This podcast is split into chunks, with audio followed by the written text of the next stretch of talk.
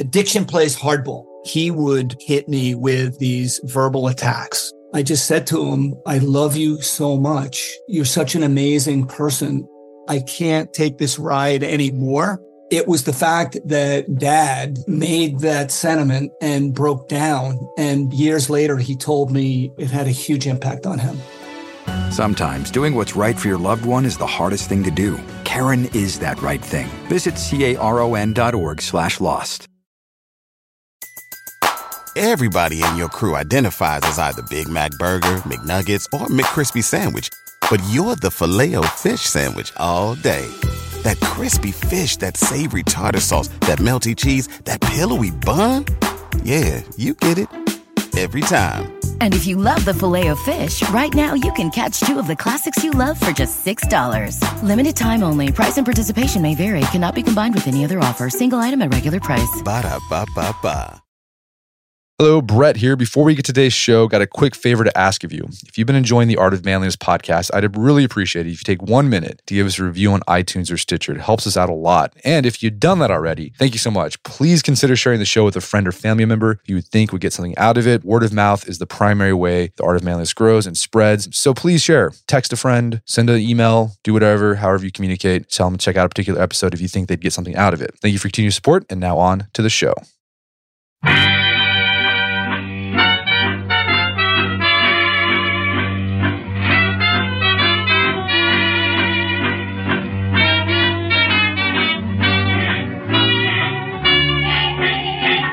Brett McKay here, and welcome to another edition of the Art of Manliness podcast. Well, I am really excited about today's show. Our guest today has written a book that's been one of the most influential books I've read in recent years. We've written a post about it on the blog and uh, also did a video on our YouTube channel inspired by this book. Our guest is Charles Duhigg. He's the author of The Power of Habit Why We Do What We Do in Life and Business. And it's basically a, a summation of all the research that's been going on in recent years about the science of habit formation, what goes on in our brain whenever we form a habit.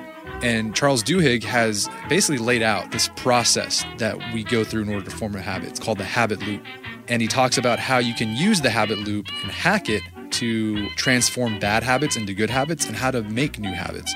Uh, so, in today's show, that's what we're going to talk about. We're going to talk about how to use the habit loop to transform your life for the better, to get rid of bad habits and make good habits. Uh, so I think you're going to get a lot of out of this episode, so stay tuned. Charles Duhigg, welcome to the show. Thanks so much for having me. Okay, so your book is The Power of Habit. You're a, a, reporter for the New York Times. How did you get started researching habits? I think you mentioned there was an incident in Iraq when you were over there doing a story that kind of piqued it. Can you tell us a little bit about that? Yeah, absolutely. That was kind of my first introduction to the science of habit formation. I was a reporter in Iraq, and I went down to a city named Kufa, which is about an hour south of Baghdad talked to an army major down there and and this major had been given this assignment of stopping riots from happening in the city now, now, this is in 2003, 2004, and if you'll remember, this is when the U.S. had sort of fully moved into Iraq, and riots were a real problem. They were killing dozens, sometimes hundreds of people a week, and and so stopping, no one really understood how to stop the riots, and so this army major met with the mayor of Kufa, and he had this whole laundry list of things that he was asking for to stop the gun runners and stop the suicide bombers. And the mayor basically said, "I I can't do any of that. Like those are all great ideas, but I I don't know how." And then the the major had this one other request, which was, "Can you take all the food vendors out of the plazas?" And the mayor said, "Sure, this this one I can do." And so a couple of weeks later, there's a a, a crowd developing around the Grand Mosque of Kufa which is a, a very important site in Shia Islam. And one of the things that they never tell you on the news when you're watching riot footage is that it actually takes hours and hours for a riot to develop. What usually happens, and we know this from drone footage that from that's shot overhead, is that a group of sort of troublemakers will show up someplace like a plaza, and they'll attract some spectators, and those spectators will get larger and larger over time, and eventually the crowd will reach this kind of critical size where it's big enough for a riot to occur, and someone will pick up a bottle and throw it against a wall or something like that, and a riot will start, and all these people who previously were spectators will sort of get drawn into it. But the key is that it has to have this critical size. So a couple of weeks after the major asked the Kufa to, to remove the food vendors, a crowd is developing around the Grand Mosque of Kufa, and the local Iraqi cops start to get worried and they radio the base and they say, you know, please be on standby. We think a, a riot's gonna gonna break out. And and the major and his troops say okay, and and they start watching the drone footage and it's flying overhead and and at about five o'clock, five thirty, five forty-five, which is actually like the only nice time of day in Iraq, the crowd has gotten large enough that it's kind of at that critical riot size, and it looks like things are about to get really bad. And all of a sudden, and you sort of notice this from the footage from the drones, the folks at the periphery of the crowd, because it's you know five thirty, it's like dinner time. They start looking around for these kebab sellers that normally filled up the the, the plaza around the Grand Mosque of Kufa. But the kebab sellers, of course, had been removed by the mayor at the mayor's request, and so so some of these folks they sort of wander away, and, and you can actually follow them on the footage, and they go home, assumably to have dinner. And sort of the next ring of people, spectators on the plaza, they're watching these people leave, and some of them apparently think, oh, there must be a better riot going on someplace else. And so they start following these people who've wandered away. And the next ring of people do the same thing. And over about 45 minutes, the entire plaza clears out except for these troublemakers. And the troublemakers don't have an audience anymore. And so they go home too. In the nine months that the major had been there, there hadn't been one riot. And this is like an all time record for this area. And so I went and I talked to the major and I asked him, how did you know that removing the food vendors would have this this impact on stopping the riots? And he said, well, he wasn't really certain that it was going to work, but he sort of had this theory. And the, the reason why is because he was this guy from Georgia. He, when he was in high school, he was trying to decide whether to go into the military or whether to join his brother, who had become this very successful methamphetamine entrepreneur in rural Georgia. And and he decided to to enter the military because only because his brother had actually got arrested and sent to jail like two weeks before his graduation. And he said that when he got into the military, he quickly realized that it's like this giant habit changing machine, right? The, the military has spent millions and millions of dollars understanding habits so that they can train you, for instance, you know, your natural instinct when someone's shooting at you is to run away, but they want to give you this habit to shoot back. Or when you're in a war zone now, you can email with your spouse. And so if they don't teach you good communication habits, you get into these fights over email and you're distracted when you're on patrol. And so the military has spent a lot of time thinking about habits, and they transmitted this to the major himself. And he said that when he took command in, in Kufa, that he had been trained in such a way that he sort of saw these crowds not as you know thousands of individuals who could become violent, but as a, a group of habits, and that he knew that that changing some of the cues in their environment could disrupt the patterns that would otherwise exert themselves, and that's exactly what happened. And so when I got back to the U.S., I thought this was really interesting, and I started looking into it more and more. And from that, um, collecting research on the science of habit formation. It's interesting. So yeah, your whole book delves into this research about you know it goes into neuroscience and other you know cognitive science about habit formation. But I mean, what is? It seems like we've been studying habits since William James, right? That was like over hundred years ago. But what's changed in the past 20, 10 years that allows us to understand habits more fully? Like what you know the the science that you've displayed in your book. Well, in particular, in the last decade, there's just been these huge insights into and, and huge new tools for understanding the the neurology of habit formation. The basic insight is that every habit has these three components. There's a cue, which is like a trigger for an automatic behavior to start, and then a routine, which is the behavior itself, and then finally a reward. And we've known that since Pavlov, right? That yeah. like that cues and rewards shape how we automatically behave. But what's different is that we didn't really understand how powerfully cues and rewards functioned on a neurological level. That simply introducing cues and rewards or fiddling with cues and rewards in the environment can actually change how people behave without them realizing anything is going on. We've also learned just how many of our behaviors actually are habits. There was a, a woman named Wendy Wood at Duke University who did a study where she followed hundreds of people around, and she she calculated that about 40 to 45 percent of what we do every day isn't really a decision; it's a habit. And once you begin to understand how these habits function on a neurological level and how many of them surround us, you get this new appreciation for how powerfully you can change behaviors with these subtle shifts in the cues and rewards within a person's environment. Hmm. And what exactly happens to our brain when we form a habit? Because I guess the the research has shown, or the I guess they've done MRIs. Is that what they use? Um, F- They, they use a lot of different things. Yeah. They use MRIs, fMRIs. They they even just use like a, a sort of measurements of electrical activity. so yeah, what happens? I mean, when you're starting that habit formation, like what's going on with the brain? I mean, what do they see going on in the brain when we're trying to form a habit? Well, so two things happen. The first of which is that you you tend to develop a neural pathway that associates a behavior with a specific cue and a reward, right? And so that's this is kind of how our brain works. Our brain creates pathways that electrical charges travel down so as to motivate certain behaviors. And once those pathways get established, it's pretty uncommon for them to ever disappear.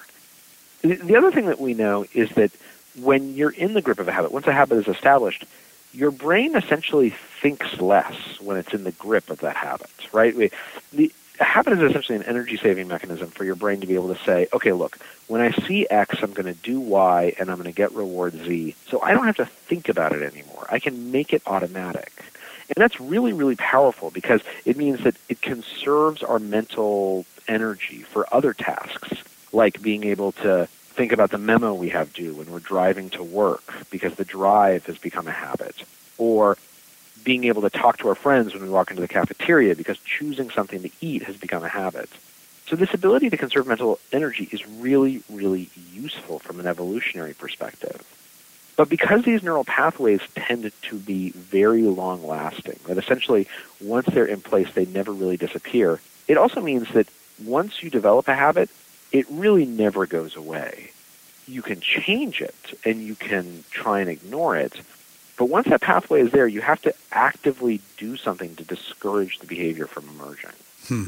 Okay, so let's get into what you call the habit loop, right? So you kind of mentioned it earlier. So it's the cue, routine, reward.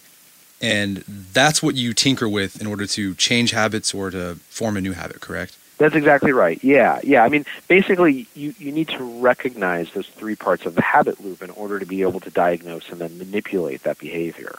Okay. And so what what's the thing that you should you tinker with? Is it the cue that you tinker with? Is it the reward? Uh, What is it you tinker with in order to find out what's causing you, You to can do tinker- something or Sure, you can tinker with anything, but what studies seem to indicate is that because those habits are so long lasting, it's very, very, very hard to change the cue and the reward. Hmm. Now, this isn't impossible, right? For instance, when people are trying to quit smoking, they tend to be much more successful if they quit smoking when they're on vacation. Right, and that makes sense because you're you're around different types of cues. You're not being kind. You're not in the same patterns that you have on a day-to-day basis. The problem is that eventually you go home, right, and you can't really change the cues that surround you very easily without creating sort of some massive upheaval throughout your life. And so, what most psychologists and psychiatrists and neurologists who study this say is that you should adhere to what's known as the golden rule of habit change, which says don't try and change the cue and the reward. Instead, recognize what they are and try and find a new behavior. Since the behavior is what you're actually worried about or the thing you actually want to change, try and find a new behavior that seems to correspond to an old cue and deliver a reward that's similar to that old reward. So smoking is a great example of this because for most people, smoking is actually a habit dysfunction. It, we, we think of it as an addiction, right? And, and nicotine is addicting, but it's not hugely addicting. Uh, medical studies show that about 100 hours after your last cigarette, once the nicotine is out of your blood system, you're no longer physically addicted to cigarettes. Hmm. And yet we all know people who, you know, two weeks or two months or two decades after giving up cigarettes, they still crave uh, smoke with their morning coffee. If you're still feeling that like two decades after you gave up cigarettes, that's not because of a physical addiction. That's a habit dysfunction. But because habits sort of exist in the same parts of our brain as addictions, they feel somewhat indistinguishable to us. And so now when they talk to people about curbing smoking, what they don't say is they don't say extinguish the behavior. They don't say just go cold turkey and like try and willpower your way through it because that will work for a little while. But once your willpower is kind of tapped out, once you've had a rough day, if you're around those same cues, you're going to start craving that reward. And the reward of nicotine is that it gives you this boost of energy and mental clarity. It actually makes you think faster and easier. And so what they say is don't try and avoid or extinguish those cues and rewards. Instead, find a new behavior that's very similar. When you when you are craving a cigarette, instead Wedding season is coming up, and if you are preparing for the big day, I know wedding planning can be really intimidating, but finding the perfect suit shouldn't be. Indochino makes it easy to get a fully customizable suit right from your home. Don't just wear any suit on your big day, wear a custom made to measure suit. Suits start at just $499, which is about the same price you'd pay for an off the rack suit at a department store. And they've also got custom made to measure shirts starting at just $89. So I've talked about my Indochino suit on the podcast before. They've been a long time podcast sponsor. It's navy blue. The measuring process was super easy. They got these video guides you follow. You'll need another set of hands to help you out with that. But the really fun part is customizing it. Got to customize how I wanted the lapels on the jacket, the pockets, the lining. I went no pleats on the pants on this suit. A lot of fun. And then in a few weeks, you have a made to measure custom suit sent directly to your door. When planning your wedding, get a suit as unique as you with Indochino. Go to Indochino.com and use code manliness to get 10% off any purchase of $399 or more. That's I N D O C H I N O.com, promo code manliness. Did you know Fast Growing Trees is the biggest online nursery in the US with more than 10,000 different kinds of plants and over 2 million happy customers in the United States? You can grow lemon, avocado, olive, or fig trees inside your home on top of the wide variety of houseplants available. Fast Growing Trees makes it easy to order online, and your plants are shipped directly to your door in one to two days. And along with their 30 day Alive and Thrive guarantee, they offer a free plant consultation forever. So I use Fast Growing Trees to order not an indoor tree, but an outdoor tree. There is an oak tree that was in our front yard that died a few years ago due to heat stress. Had to cut it down. There's been a blank spot that I've wanted to put another tree there.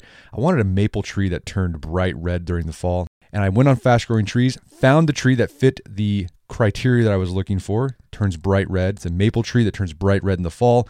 So if you want to try fast growing trees, right now they have some of the best deals online, like up to half off on select plants. And listeners to our show get an additional 15% off their first purchase when they use code manliness at checkout. That's an additional 15% off at fastgrowingtrees.com using code manliness at checkout. Fastgrowingtrees.com, code manliness. Offers valid for a limited time. Terms and conditions may apply. All right, if you have a family, then you need to get term life insurance to protect them. It's one of the smartest financial decisions you can make, and the start of the new year is the perfect time to get it done so you can focus on whatever else the year has in store for you.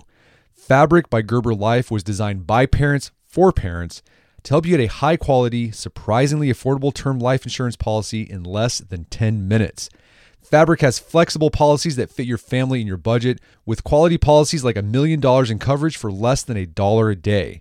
There's no risk to apply. They have a 30 day money back guarantee, and you can cancel at any time. I remember when I was a new dad, I had a lot of thoughts going through my head. One of them was, how can I take care of my family when I'm gone if something happens to me? Well, so one of the first things I did, I got term life insurance, one of the best decisions I made. Join the thousands of parents who trust Fabric to protect their family. Apply today in just minutes at meetfabric.com slash manliness. That's meetfabric.com slash manliness. M-E-E-T fabric.com slash manliness. Policies issued by Western Southern Life Assurance Company, not available in certain states. Prices subject to underwriting and health questions. Daylight saving time is starting up again. The goal of this is to give us more daylight from March through November. By setting our clocks forward, it may feel like there are more hours in the day, but if you're hiring, it doesn't necessarily help you find qualified candidates for your roles any sooner. There is only one way to do that ZipRecruiter. And right now you can try it for free at ziprecruiter.com slash manliness. ZipRecruiter works around the clock to help you find qualified candidates. Once you post your job on ZipRecruiter, they send it to 100 plus job sites so you can reach more of the right people. ZipRecruiter smart technology also quickly scans thousands of resumes to identify people whose skills and experience match your job. Spring forward with a new hiring partner, ZipRecruiter, and find top talent sooner. See why four out of five employers who post a job on ZipRecruiter get a quality candidate within the first day. Just go to this exclusive web address to try ZipRecruiter for free. ZipRecruiter.com slash manliness. Once again, that's ziprecruiter.com slash manliness. ZipRecruiter, the smartest way to hire. To have a double espresso, right? Because the same cue is gonna you're gonna take advantage of the same cue, and and shotgunning all of that caffeine is gonna give you a physical reward very akin to what nicotine nicotine feels like.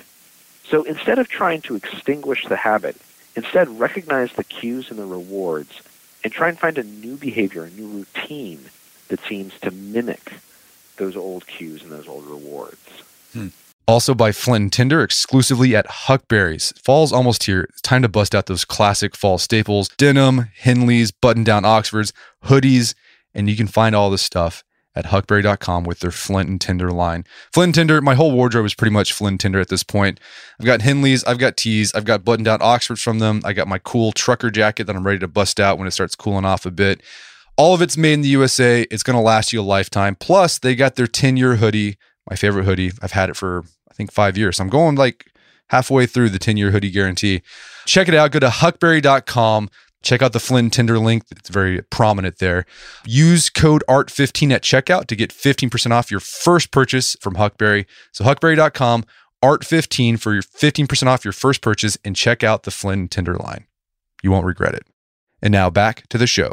So I guess what you're trying to do is you're trying to override that formation in your brain, the neural pathways. I mean, so will, will the the desire to smoke a cigarette still kind of be there, and you just sort of have to train your brain to be like, no, espresso is what you're going to do now. Yeah, what will happen over time is that your brain will begin to crave the espresso instead of the, gotcha. the cigarette. And the reason why is because our brain expects a reward. Once our brain expects a reward, it, it becomes almost neurochemically very similar to depression when it doesn't get it. If you can displace the expectation of that reward to a different substance, caffeine instead of nicotine, then your brain will sort of just purr happily along. okay, so so changing a bad habit is just a matter of changing the routine. Don't mess with the cue or the reward. Just change the routine. Is that correct?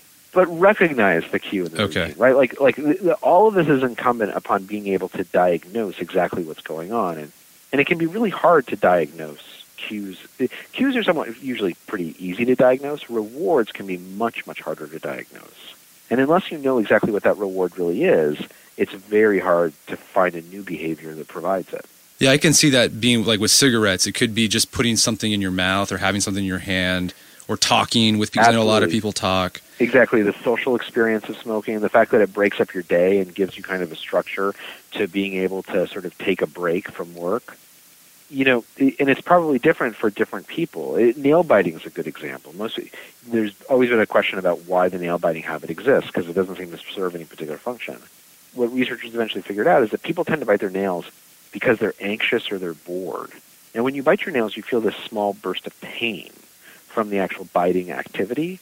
And that pain, it can sort of neurologically, for microseconds, overwhelm the tension of boredom or the tension of anxiety. And so as a result, the pain is essentially kind of a, a, a reward. But hmm. we're not programmed to think of pain as a reward. And so it took a long time to realize that and until people did, it was very hard to treat nail biting. Interesting. Okay, so we figure out how to change bad behavior, bad habits. I guess creating new habits is just a matter of taking the the habit loop, right, and just setting up like the, the routine you want. You know, creating a cue for yourself, and then giving yourself reward.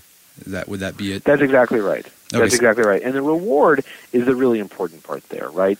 So so think about how most people try and start a running habit in the morning, right? They they want to go exercising. So they wake up um, one morning and they put on their shoes and they go for a run, and and then they get home from their run and they're a little bit late, you know, for work because they took time to go running, and so they like rush through their shower and then they're kind of anxious about getting to work, so they rush to work. Essentially, what they're doing is they're kind of punishing themselves, or at least they're punishing they're they're punishing their brain for exercising. Their brain learns to say, whenever I go ex- running in the morning, I feel anxious afterwards.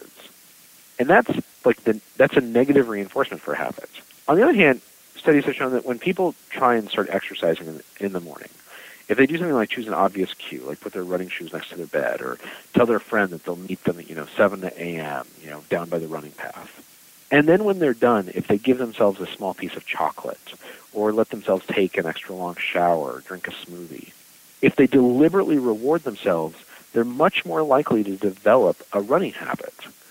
But the key is you have to you have to come you have to find a reward that you genuinely enjoy, and then you have to allow yourself to enjoy it in order for your brain to start making those associations. Hmm. I'm curious, have they done studies with, with habit formation like by randomizing whether you get a reward or not? Because I read studies where when you, you don't get the reward all the time, you're more prone to like do that thing so you get the like um, email is a perfect example of that right like you don't ever know if you're going to get an email right an awesome email so you keep checking on that off chance you're going to get that email that's going to change your life. Do you understand what I'm saying? Yeah. Well, so so what happened? What what what we do know a lot is about expected and intermittent rewards, right? In order to develop a habit, a habit is based around stability, right? Your brain has to begin to anticipate certain things in order to, to form associations. And so the reward has to be consistent initially for that habit to stick.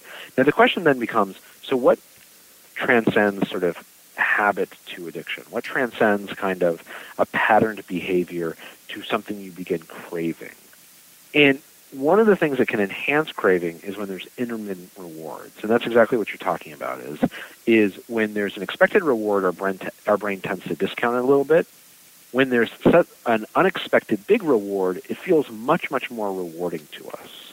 So if you want to make something into a habit, what you should do is you should dribble among the expected rewards unexpected rewards, mm. right? This is how how slot machines work. Yeah. You know if you play a slot machine that you're on average going to win probably one out of every 3 to 5 pulls, right? It's closer to 5. But like if you went 12 pulls without winning, you'd walk away from the machine. So they set it up so that you're going to win on average every 5 pulls. But then ever so often you win like 3 in a row, right? Mm-hmm. Unexpectedly that's what makes that activity more than a habit. It makes it into sort of a craving to continue playing. Gotcha. Okay, so I mean, how could you do that? I mean, would that is that something, would that be something you'd want to do? I mean, it, would, that, you, it would be it would be hard to engineer that in your own life. Okay, right? Like if you if you're talking about you know customers or something like that, or your kids, it's easier to do that. But the thing is that if you're doing it within your own life, intermittent rewards are very unusual within your own life because you're giving yourself the reward. Yeah. You know that it exists. Now, that being said, basically our brains understand this science and sometimes take advantage of it. So one of the kind of interesting things that happens when people develop an exercise habit, for instance, is that they will stop relying upon extrinsic rewards like chocolate or a smoothie or a nice long shower. Eventually your brain learns that you're going to feel endorphins and endocannabinoids, these neurotransmitters that come from physical activity. And that becomes a reward in and of itself that motivates the running, the exercise habit. Hmm. What's interesting is that our, our brain tends to vary sometimes how many of those neurotransmitters are released. Because it, there's a realization is the wrong word but but basically our body understands that to reinforce positive behavior that the reward should not be completely predictable so instead of sort of calculating for intermittent rewards you can oftentimes simply just allow them to happen naturally Okay. And when you think about it, this happens all the time, right? Like people will be running and they're accustomed to taking a nice long shower, and then one day they decide, in addition to the shower, I'm going to have a smoothie, mm-hmm. right? Like I'm going to take it easy this morning and really let myself enjoy like the the rewards of running. That's an intermittent reward, you don't really have to plan those out ahead of time. You just have to have a mindset where you allow yourself to enjoy the rewards that you're that surround you. Okay. Well, so we're a podcast geared primarily primarily towards guys. Um, I'm curious if in your research, did you find any difference between the way men and women go about forming habits?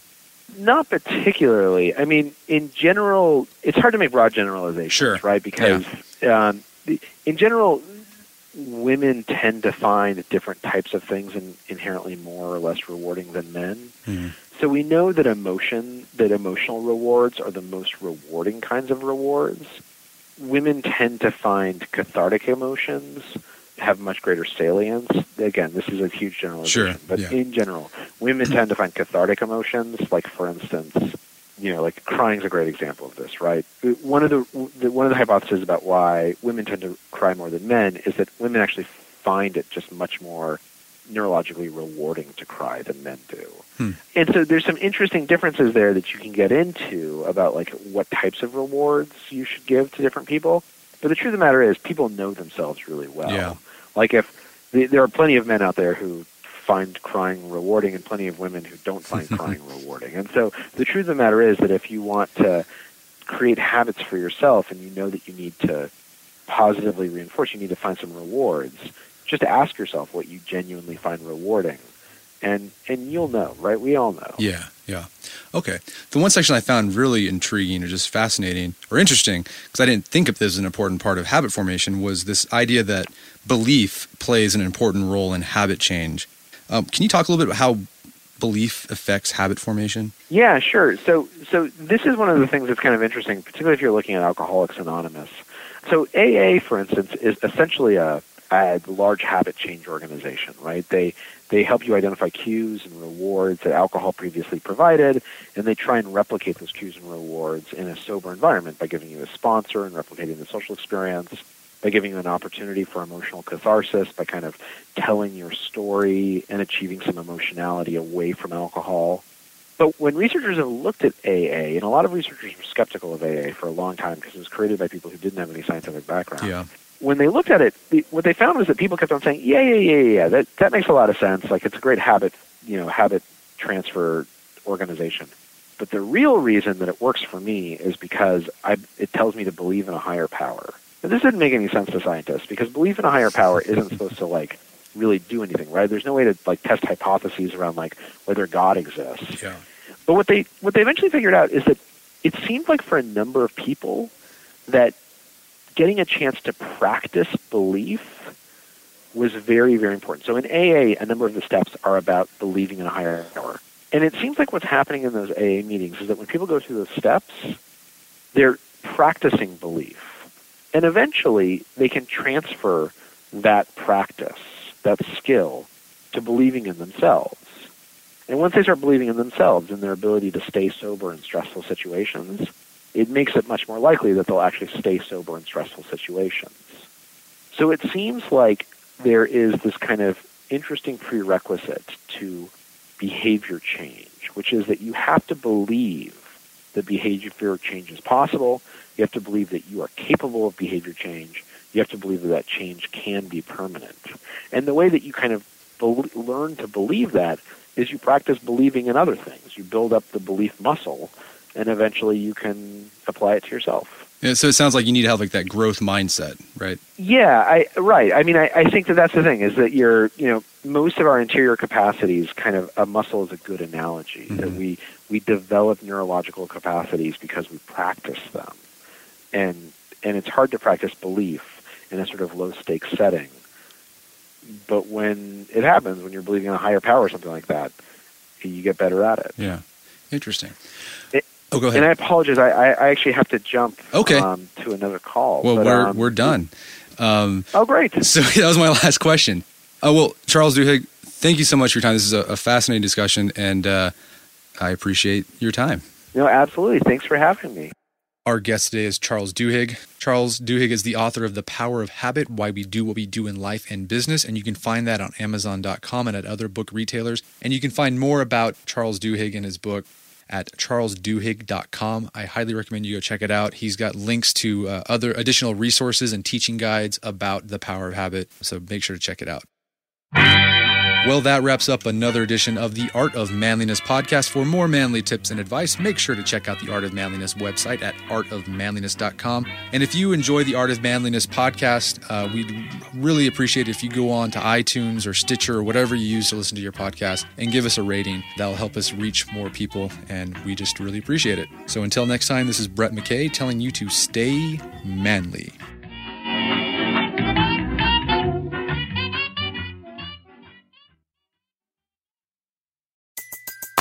Everybody in your crew identifies as either Big Mac Burger, McNuggets, or McCrispy Sandwich. But you're the filet fish Sandwich all day. That crispy fish, that savory tartar sauce, that melty cheese, that pillowy bun. Yeah, you get it.